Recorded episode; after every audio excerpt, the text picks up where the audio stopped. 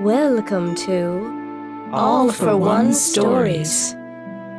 The story you will be listening to is The Eerie by Kelsey McIntyre.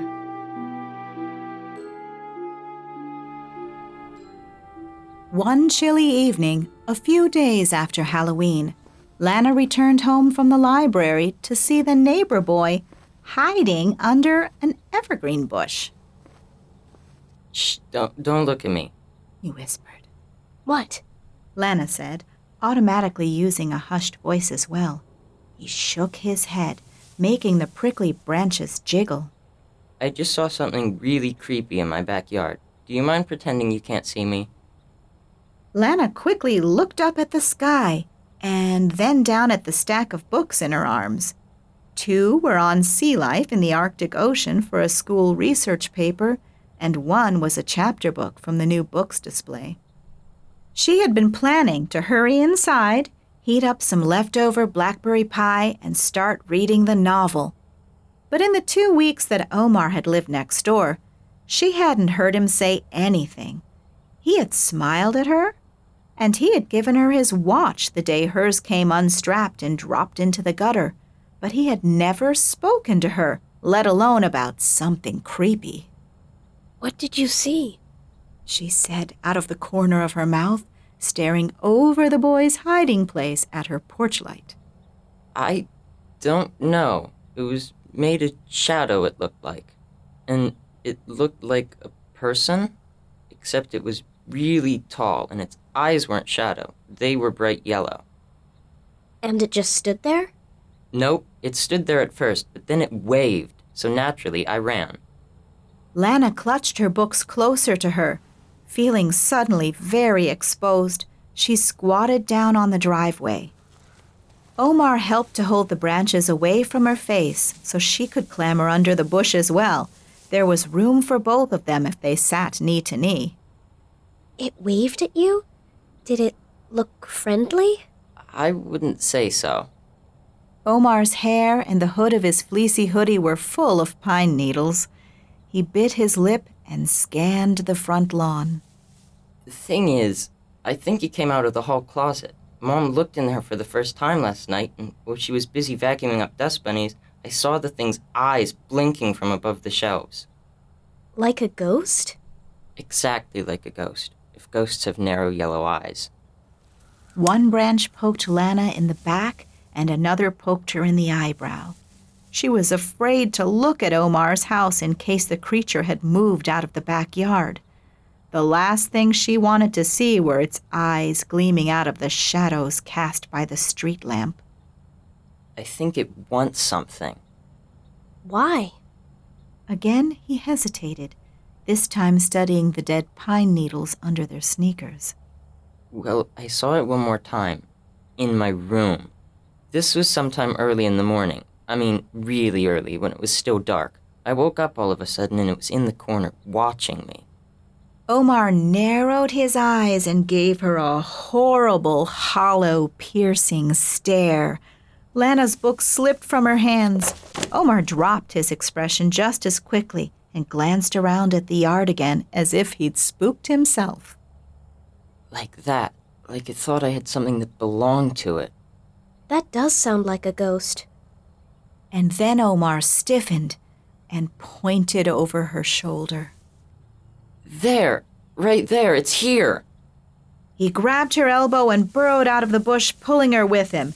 When they hit the soft grass of the lawn, they scrambled up. Lana was halfway to the house when she realized Omar had gone back. Hey, what? Books! It almost got your books. It can have my books if that's what it wants. Lana tugged him up the front steps. They slammed the door behind them and locked it. Sorry. Omar handed her the stack of library books. You would have gotten a huge fine, though. If that thing had taken these and then disappeared back into the closet for all eternity. Well, thanks then. Lana peered out the half circle pane of glass in Omar's front door, ready to close her eyes tight if she saw anything shadowy or yellow. The yard seemed empty. Then, Three short knocks sounded, low on the door near Lana's ankles. Omar's needle filled hair didn't quite stand on end, but it came close. That's right. It does the knocking. What do you mean? Before it left the closet, I heard knocking. Mom had gone to vacuum something else in another room, and the thing knocked on the inside of the closet door, and then it came out. And then last night, too. It was all dark in my room, but I woke up because the thing was knocking on the bedroom door. And then it sat in the corner and watched me and wanted something. What does it want? If we give it what it wants, I bet it'll go away.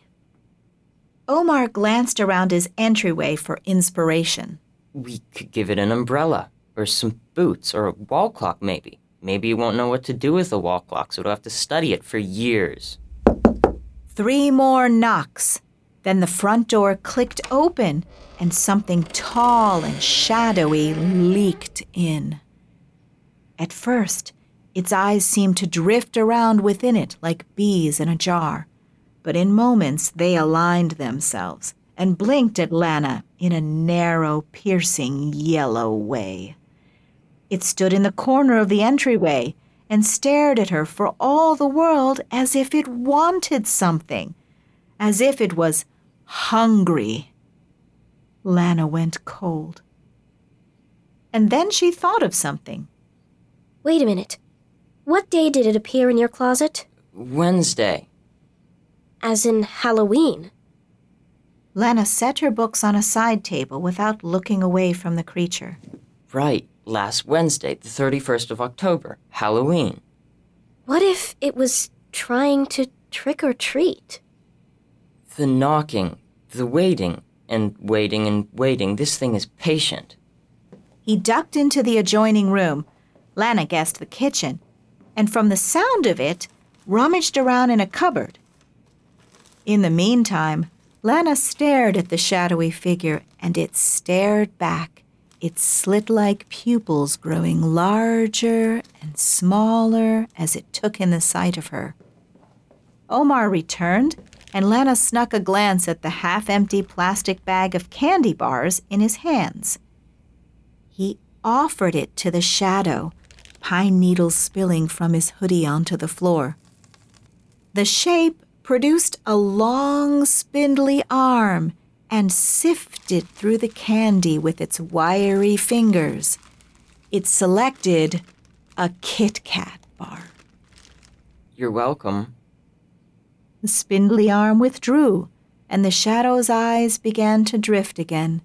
It backed out of the door, which was still ajar, and dissolved into the night. Nice work. Lana felt all at once much more like friends than neighbors.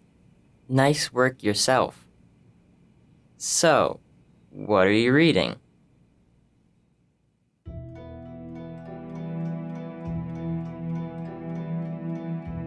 Used by We Are One Body Audio Theater with the permission of the licensor, granted under a copyrighted license agreement. First published in Gilbert Magazine, a publication of the American Chesterton Society. Sound effects were created and recorded for WAOB Audio Theater by Jacob Gorsuch. Music was composed by John Wotechko. A production of We Are One Body Audio Theater.